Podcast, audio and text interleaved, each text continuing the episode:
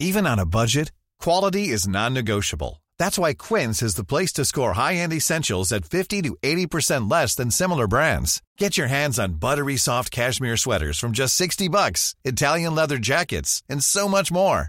And the best part about Quince, they exclusively partner with factories committed to safe, ethical, and responsible manufacturing. Elevate your style without the elevated price tag with Quince. Go to quince.com slash upgrade for free shipping and 365-day returns.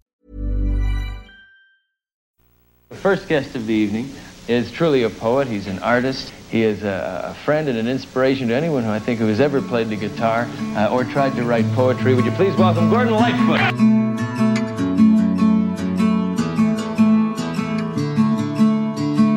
Is there anyone home in this house made of stone? Anyone inside know my name? I've been around for a half of a hundred days, never saw a door shut so tight. Turn around, don't look down. There's a man behind you with a gun. This is Carefree Highway Revisited, the show that celebrates Gordon Lightfoot's music song by song, a proud member of the That's Not Canon podcast network. I'm your host, Mike Messner, and with me today is a fellow Lightfoot fan making his second appearance on the show, Jeff Coast. Jeff, welcome back to Carefree Highway Revisited. Well, thank you for having me again, Mike. It's great to be back on the show. So, today we're talking about Is There Anyone Home, which is from the Sundown album. Why did you want to talk about it today, and why do you like it as a Lightfoot song? There's a couple things. One was, again, this goes back to me and my dad, because, you know, he was the one that uh, introduced me to Gordon Lightfoot. And I remember it was around 2005 or six. The first song, of course, I know I first heard was the Wreck of the Edmund Fitzgerald, but he was digging through his cassette boxes in our basement one day and he had a pickup truck that, that still had a cassette player in it. And he pulls out this mixtape he made around the cover. It said Gordon Lightfoot Endless Wire. Well, on the flip side was half of the Sundown album. It only got to about Carefree Highway when it cut off on the verse, searching through the fragments of my dream shattered sleep. And the song you got about two thirds of the song and then it cut out. What a terrible yeah. place for it to leave, though, to run out of space. Oh yeah, you know, it's funny. Every time I listen to Carefree Highway now, that memory comes back. I'm waiting for the cutoff, but thank God it never comes. The song completes now. All right, well that's good. So Sundown was on the flip side of this mixtape, and so that's how yeah. you first got exposed to it. What yeah. makes you like the song? Well, the thing is about it was that it's got this really great melody. It catches you. You know, it's got that samba beat going on through it, and when it starts up with the bass line, I think is probably John Stockwell, I think might be playing. I'm not sure if it's either him or Rick, but it starts off with that. And you think Gordon's nice chiming 12 string, the, the Moog synthesizer. And it's just this the music catches your attention. And then when Gordon starts singing, like he does with a lot of his songs, it's just like, okay, I got, I got to listen to this one. It's just the structure of the song lyrically and melodically. It's just, it's very catchy. It can definitely get into your head. And it's a heck of a great song to play on, on the guitar too. No, that makes perfect sense. I think to me, We'll talk more about the musical aspects of it a little bit later. It's a kind of a meandering song, very mysterious. He's never spoken about it directly. We'll talk about that in a second. And the other thing I noticed, it's written more or less in blank verse, which is not usually a popular form. I mean, if you look at the popular music of the last 50 or 60 years, there's hardly any songs that have been hits that were written in blank verse with no particular rhyming scheme. And this one doesn't have one. In matter of fact, I think it more of a stream of consciousness song more than anything else. Do you have any anecdotal stories about the song apart from your dad and the pickup truck? Other than that, is I remember him always telling me just one last thing about him was it was one of his favorite Lightfoot songs that he hadn't heard until he played the mixtape in years. And every time that I still we, we travel together sometimes, it's always comes out on my Spotify. Well, I always make sure to play it for him. He just, he loves it, everything about it. Other than the personal connection with it, it's just, it's a song that I've recently got into playing on my 12 string guitar. It's a nice, mysterious song too. Playing and singing it, it's just one of those great songs. That's pretty about the closest I could think of, but it's just a great song. Now, you mentioned the pickup truck and the cassette, and I don't know if either of those are still around, but is there a particular time, place, time of day, something like that, where you really love to listen to the song, or could you listen to it at any time under any circumstances? Anytime, any circumstances. It comes in my playlist quite a bit when I'm driving and even at home. So I just let it play any time of day. It's a it's one of those songs that's just good for any of it. Yeah, that's also true for me. I mean, when I listen to this, I'm thinking I could listen to this anywhere. It doesn't have to be a specific time of day, a specific place, a specific activity that I'm doing. You know, I could really listen to it at any time. Now, we've talked about the mysteriousness of the song, and we've talked about the idea that Lightfoot really hasn't said much about it. It's not mentioned in Jennings' book at all, it's not mentioned in the documentary. So I'm not really sure what his inspiration was, either musically or, or uh, lyrically. Do you have an angle on how and why the song got written? I only have one thing, and it's he makes a brief mention of it in the liner notes of the songbook collection. I mean, believe it or not, he talks about it in the description of Now and Then from Cold on the Shoulder, which came the next year. And I think he was, as he puts it, it was a very ethereal song. And I think the connection he was making was they both have a samba feel. I've always thought when reading that from his quote on that, that maybe the two songs are connected in some way because they both do mention about a house, two different situations, but I find that to be a nice connection. But yeah, other than that little anecdote he made about it himself, that song is like had scant mention anywhere. Crazy.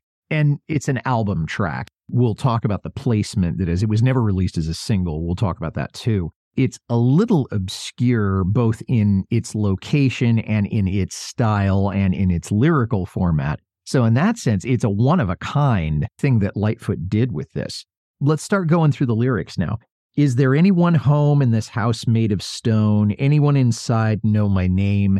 I think about the idea that he is alone in this house because by this time he has a big house either in Toronto or on the outskirts of Toronto.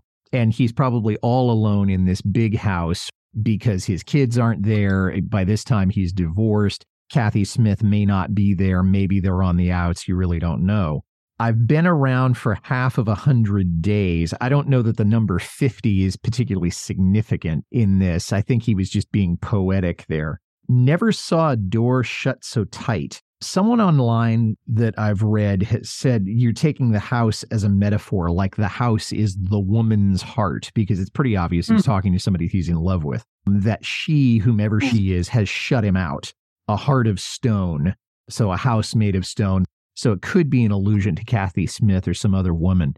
Do you have any angle on the first part of that first verse? Yeah. Well, there's a couple thoughts I had about that. One of them was I know reading that when he wrote a lot of the Sundown album, he rented this farmhouse to record in. And um, which I, I guess the barn attached to it was where he, the album cover came from. And it was a big empty house. And I know that I think Kathy Smith probably was with him at some point. I also know that one of the nights she went into town was when he wrote Sundown itself. Right. So I, I had to kind of wonder. He didn't mention that the farmhouse was maybe made of stone. I thought maybe he got the inspiration from the house he was writing, and it could have been, or maybe there was a house nearby. I'm guessing that it might have been out in the country somewhere where he was writing. So that could have been the inspiration for the house made of stone. If, if he was talking about a literal house that may have inspired him, or maybe could have been in the Rosedale area where he lived there in, in that mansion. Maybe one of the houses along there could have been inspiration while he was driving through his neighborhood or stuff like that the fact that he says I've been around for half hundred days, I kind of picture the song as he is. He's maybe somebody who's wandering just to take a hike somewhere in the woods.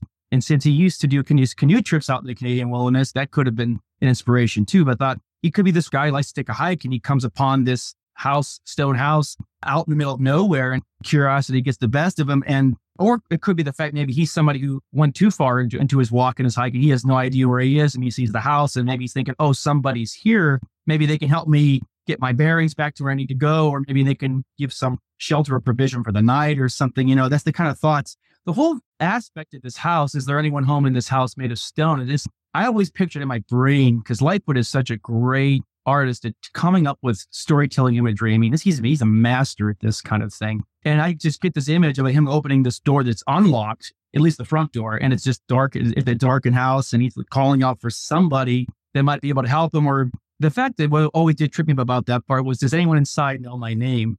So it could also be, again, a, a metaphorical house of a lost relationship. Maybe he's calling back to the person that he once knew and maybe see if they still remember him. So it's definitely one of those songs where it can have multiple interpretation. Yeah, it's one of those things that I think we'll probably never know for certain what he's talking about. And you mentioned the whole idea of wandering, which we're going to come back to in a couple minutes but the door shut so tight does give this idea that if it's shut tight, that doesn't imply that it's locked, but it does imply that it's difficult to get into. It has a whole other but series of possible meanings. We'll be right back to our conversation with Jeff Coast about Is There Anybody Home in just a minute. But first, a word from a podcast partner or two. Hello, my name is Sandro. And my name's Zach. We are historians. Well, movie historians. We're not qualified for anything else. Join us on our podcast, Oldie But a Goodie, where for all of 2022, we're reviewing movies from the year 2001. That's right. Every episode, we look at all the movies that came out that week back in 2001. Then we pick one film and we do a full synopsis review. It's it's oldie but a goodie. Sometimes, m- most of the time, we find bad movies. It's usually a fun time, but also usually one of us ends up pulling our hair out by the end of the episode. And we have a lot of hair between us. What a selling point for the trailer! yeah, I thought it was pretty exciting. Oldie but a goodie. Listen now wherever you get your podcasts. A That's Not Canon Productions podcast. Radio is so much different than it was in the 80s. We had it all the music, the movies, the DJs, and morning shows. Back to the 80s Radio is a show from the 80s in podcast form. We bring the memories from that awesome decade back. Join Toscano and Chang every Friday as they take you on a ride back in time, sharing their experiences and laughs. Stop on by and discover some of the wacky things this crazy duo comes up with. They talk about it all the good, the bad, and the ugly of the greatest decade. Don't miss the greatest 80s podcast in the world. Back to the 80s Radio.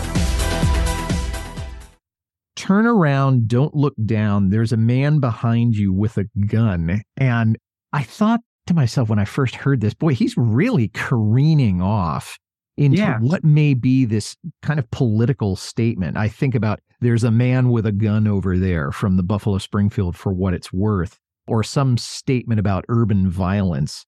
And we don't really know who the man is, but one possible interpretation is that there's somebody who is trying to steal this woman's heart, who is going to take her away from Lightfoot. And he's going to do it in a very forceful way, meaning with a gun. Maybe the man behind her with a gun is some particular person who just happens to have a lot of weapons. Again, we'll never know. But when I thought about that, I'm just thinking, Gordon, you don't really talk about guns or bullets or things like that very much in your songs. Where did that come from? Any thoughts? Yeah, you know, that is such an interesting point you made there about it is like a sudden left turn because it's a line that you don't expect and it catches your attention. So I'm not sure if that's what he was trying to do to keep the listener engaged because it does sound like he's alone when he had comes upon this house, if, if you're going to go with the literal sense. But then he goes, turn around, don't look down. There's a man behind you with a gun. So is there suddenly two people in the room or is he talking to himself? I always used to think of it, and I still think of this now, is like, I took it like literally mm-hmm. like he was in the house and there's somebody who thinks he's an intruder and just, and you can see the reflection behind him that there's somebody behind him with a little gun. But I like what you said though about the fact that it could be a relationship situ- situation that there's a woman that he has and that there's another man after her, this woman's affections, and it's going to steal her from him either by force or by some other way. So I, I could agree with that as well. Yeah, we're going to come back to the idea of there's an intruder in a second or two. Then he talks about like any wandering child in the wilderness, wild and uncaged are your ways. And I'm probably getting too far into literary criticism at this point, but uncaged I can understand. I mean, if you're a kid and you're wandering in the wilderness, obviously you've been let out of some sort of barrier or some house or some protective area or some cage. But a child who's wandering in the wilderness would probably be terrified. If they're out in the wilderness all by themselves, they're lost, they don't know what they're doing, they're probably going to be screaming for help. Now, that would ruin the image that here, because he's already used three or four really cool images. But I wondered, is that just stream of consciousness or is there some sort of significance to that? I it could be just a stream of consciousness. The fact that yeah, wandering child in the wilderness. That's an interesting line. I'm guessing maybe it was somebody who maybe had a sense of innocence, and maybe not necessarily a child in in that sense. Maybe somebody had a childlike thinking or a innocence about them, or the fact they're in this place in wild and uncaged are your ways. So I mean, it's like someone who might have been held down a bit. Now they're free to do whatever they want without any kind of supervision or something like that. That's kind of one way I've interpreted. But yeah, that line did always stump me. And then we come to, I think I heard someone stirred. So now he's back in the house. He's not contemplating someone or something else. Someone stirred. There is someone here. Maybe either the object of his desire or someone who's come and say, you know, what are you doing in my house? Get out of here. But there's something going on in this house. And that's why I thought it's stream of consciousness, because here he's, you know, you're talking about someone who's wild and uncaged. What was that? I heard something creak, you know, in the back of the house. Then I think the most beautiful part of the lyrics there's a light around you. I've come to switch it on. It will brighten every room. Again, it's the metaphor of the house because what happens when you turn a light on? It means you can see things. It means that things have clarity. It means that there's warmth implied. Darkness implies some kind of cold in most circumstances, but if there's light, there's usually going to be some sort of heat. And Lightfoot maybe is going to warm her heart or bring some sort of knowledge or some sort of love to her in a way that you hadn't seen before. Tell me your thoughts.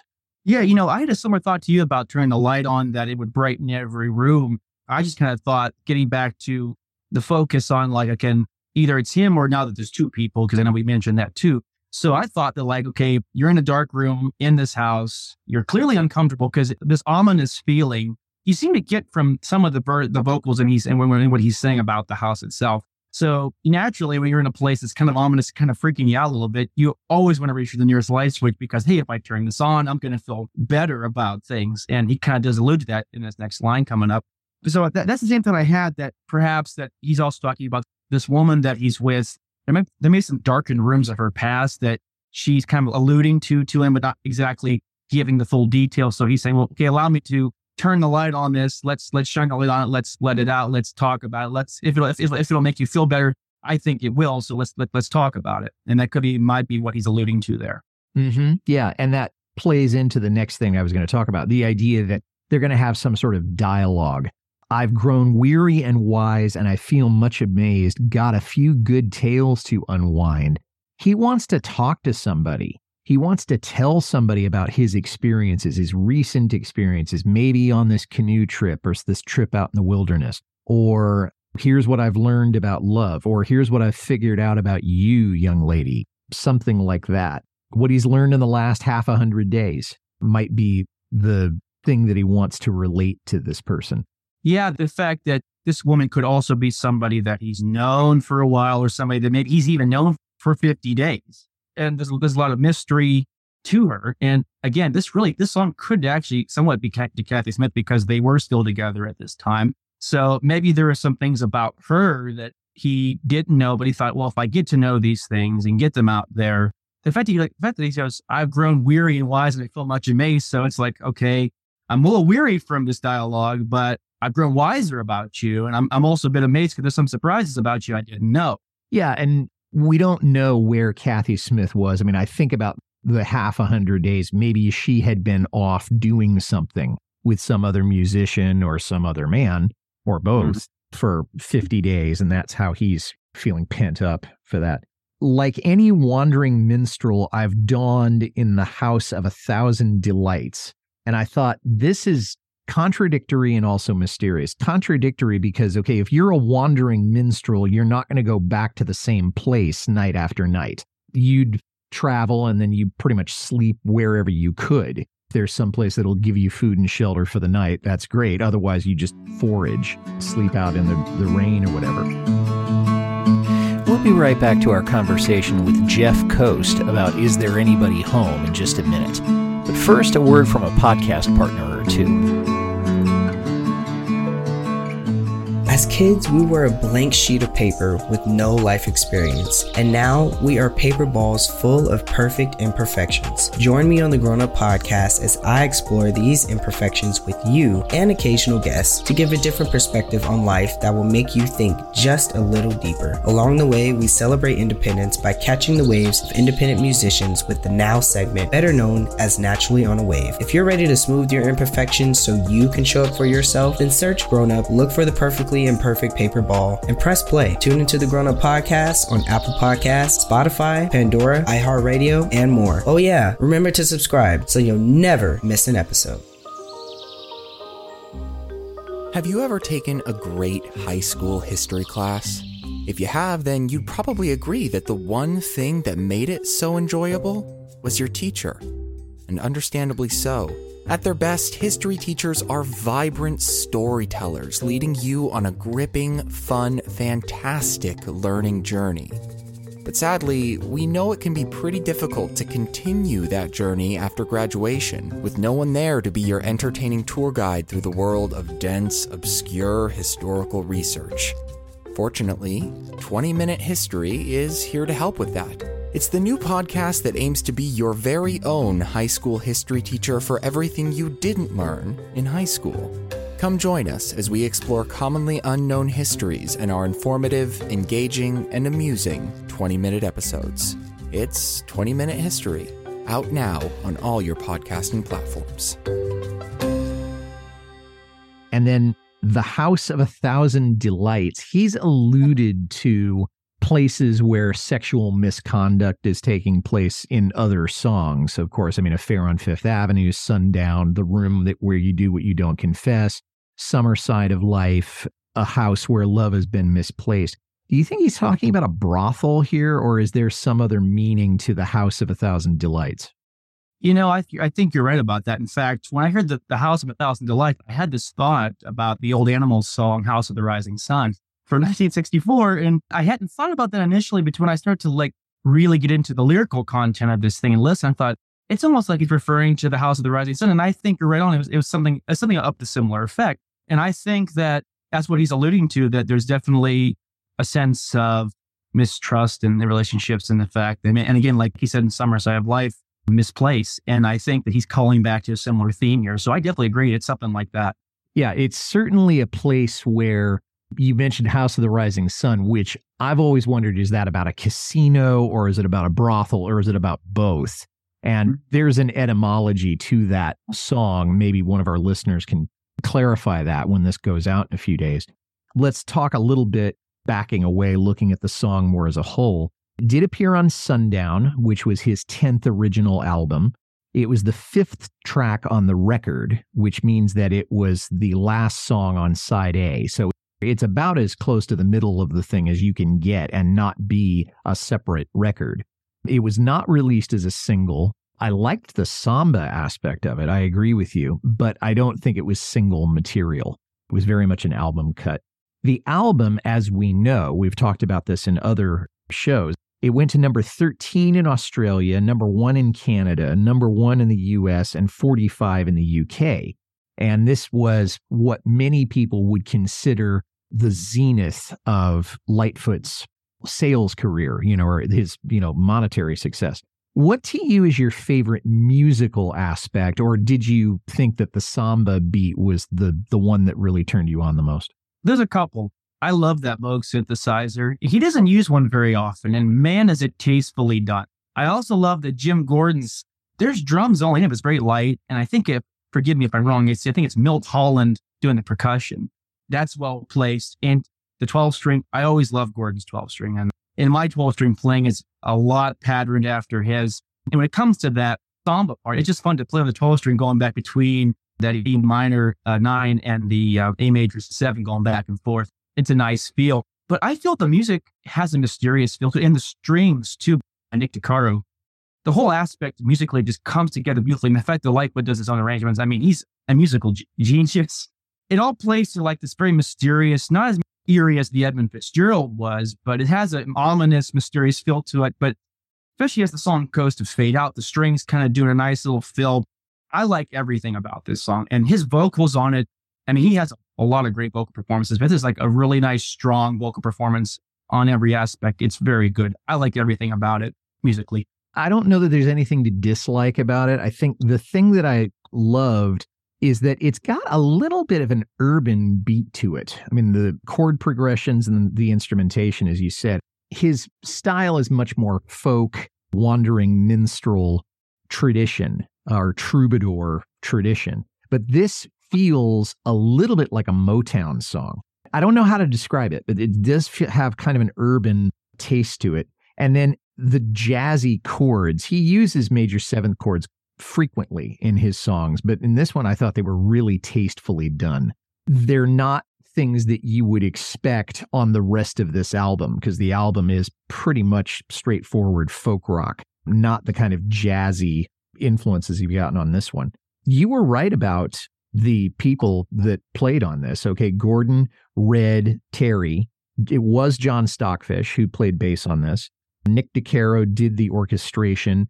He supposedly played piano. I can't hear any piano in this, but it may be there. Gene Martynec did the Moog synthesizer, which is another thing that, if it's done right, and I think it was done better in the 70s than it was at any other time, um, it worked really nicely.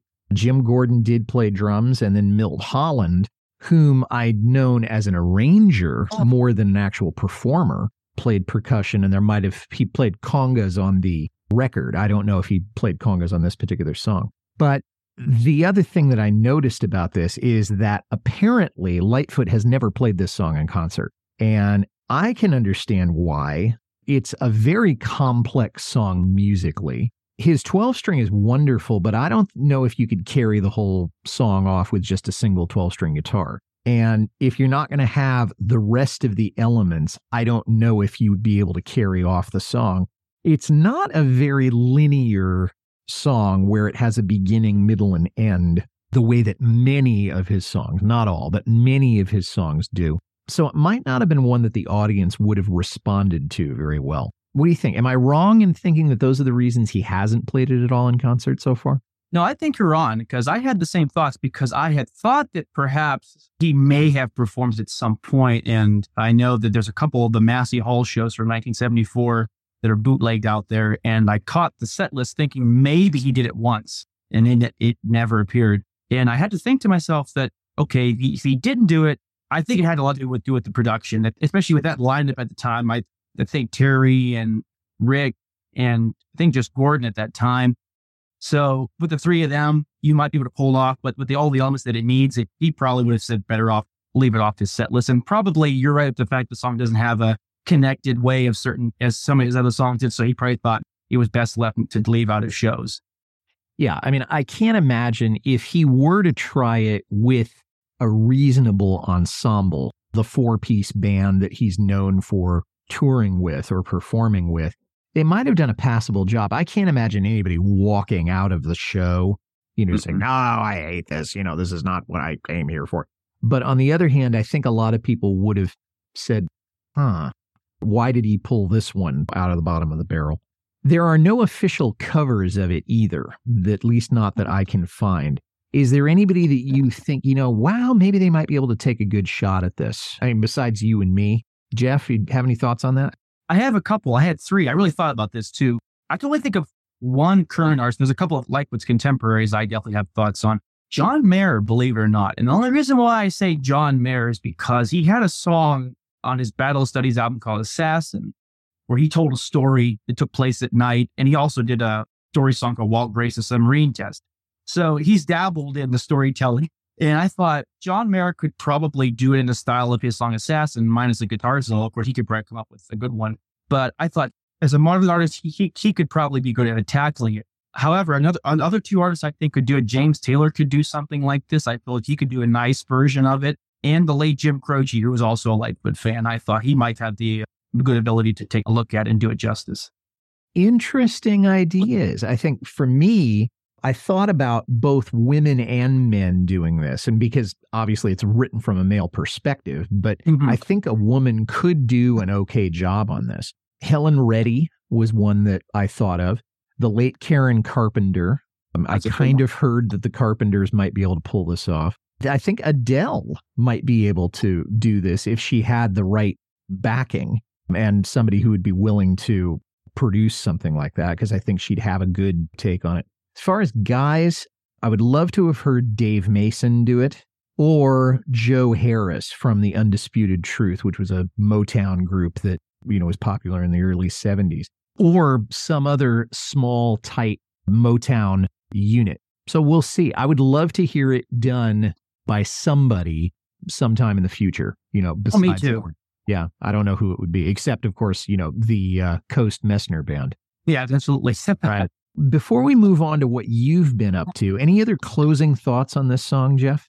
I actually had one thought about it is that this song could actually be used in a film. And the film that came to mind was Knives Out, which Sundown was in. And the fact that I just thought this song would be a nice fit because it, it has the ominous feel, the man behind you with the gun. I thought it could fit in there somewhere. I don't know where, but I thought this song could be good used in a movie like that, just, just to maybe even set a scene. But yeah, that was another thought that occurred to me. It could be good for a film in the right setting and placed appropriately. Ah, okay. Any Hollywood producers that are listening today, you might want to give that a thought, and then we'll just take a 10% finder's fee for you. Um, so, Jeff, what have you been up to personally with your music since the last time we talked? Well, um, I've been doing a lot of covers. My channel has actually grown quite a bit. I'm very blessed that it has. I've developed a bit of a fellow Lightfoot fan following. I've been getting a lot of uh, doing a lot of his songs. I've done some requests for some people, so I'm very happy to do that. It's it's nice to chat with fellow Lightfoot fans on YouTube. So the channel's growing. A lot of good things are happening with that. Just going to keep pressing forward. So yeah, any of the Lightfoot fans out there always ask me to do covers. I'm always more than happy to. I've been focusing a lot of just deep tracks, and uh, it seems to do really well. I'm also with a friend of mine. We're doing a project in January. It'll be a I don't know if it'll be a podcast or anything, but we're going to develop something musically dis- and musical discussion about bands and albums and stuff. So we're hopefully planning to get that off the ground in January here. So that's exciting. That's fantastic. So, where can people find you? I know that we mentioned this in the last time you were on the show, but where can people find you online? You mentioned your YouTube website, anything else that they need to know? Just the YouTube right now. I was doing Instagram quite a bit. I've kind of been on a little bit of a break from it for a little bit. I do do Facebook Reels. It's under my real name, which is uh, Jeffrey R. Toast. Uh, that's my Facebook name, but uh, I do your Reels. alias is the same as your real name, then, right? Yes, sir. Yeah. but um, I do reels on my Facebook and I, have little snippets of my covers and all that. So you can find some reels there if you want to look at that. Hopefully, when we get this project off the ground in January, we'll come up with a website too. When we get close to that, we'll figure it out. But yeah, but YouTube's the main place right now. I'd like to make a special request for you to visit my Patreon page. I love this show so much and I want to keep it going, and you're in a position to help. Please head over to www.patreon.com slash carefreehighway revisited. A dollar or two a month is all I ask. You can reach me, Mike Messner, at teachermike72 at gmail.com.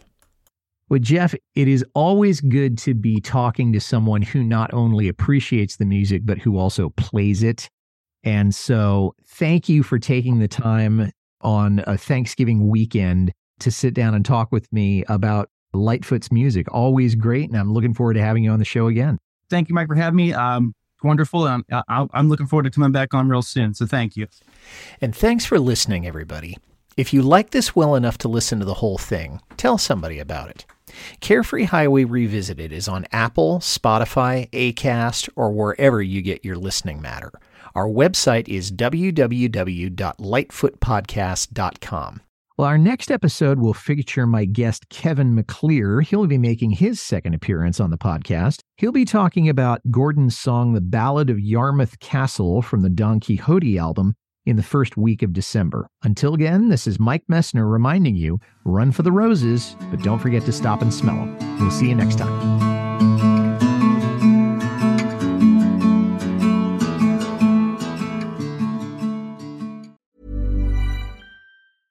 Ever catch yourself eating the same flavorless dinner three days in a row? Dreaming of something better? Well, HelloFresh is your guilt free dream come true, baby. It's me, Keke Palmer. Let's wake up those taste buds with hot, juicy pecan crusted chicken or garlic butter shrimp scampi. Mm. Hello Fresh. Stop dreaming of all the delicious possibilities and dig in at HelloFresh.com. Let's get this dinner party started.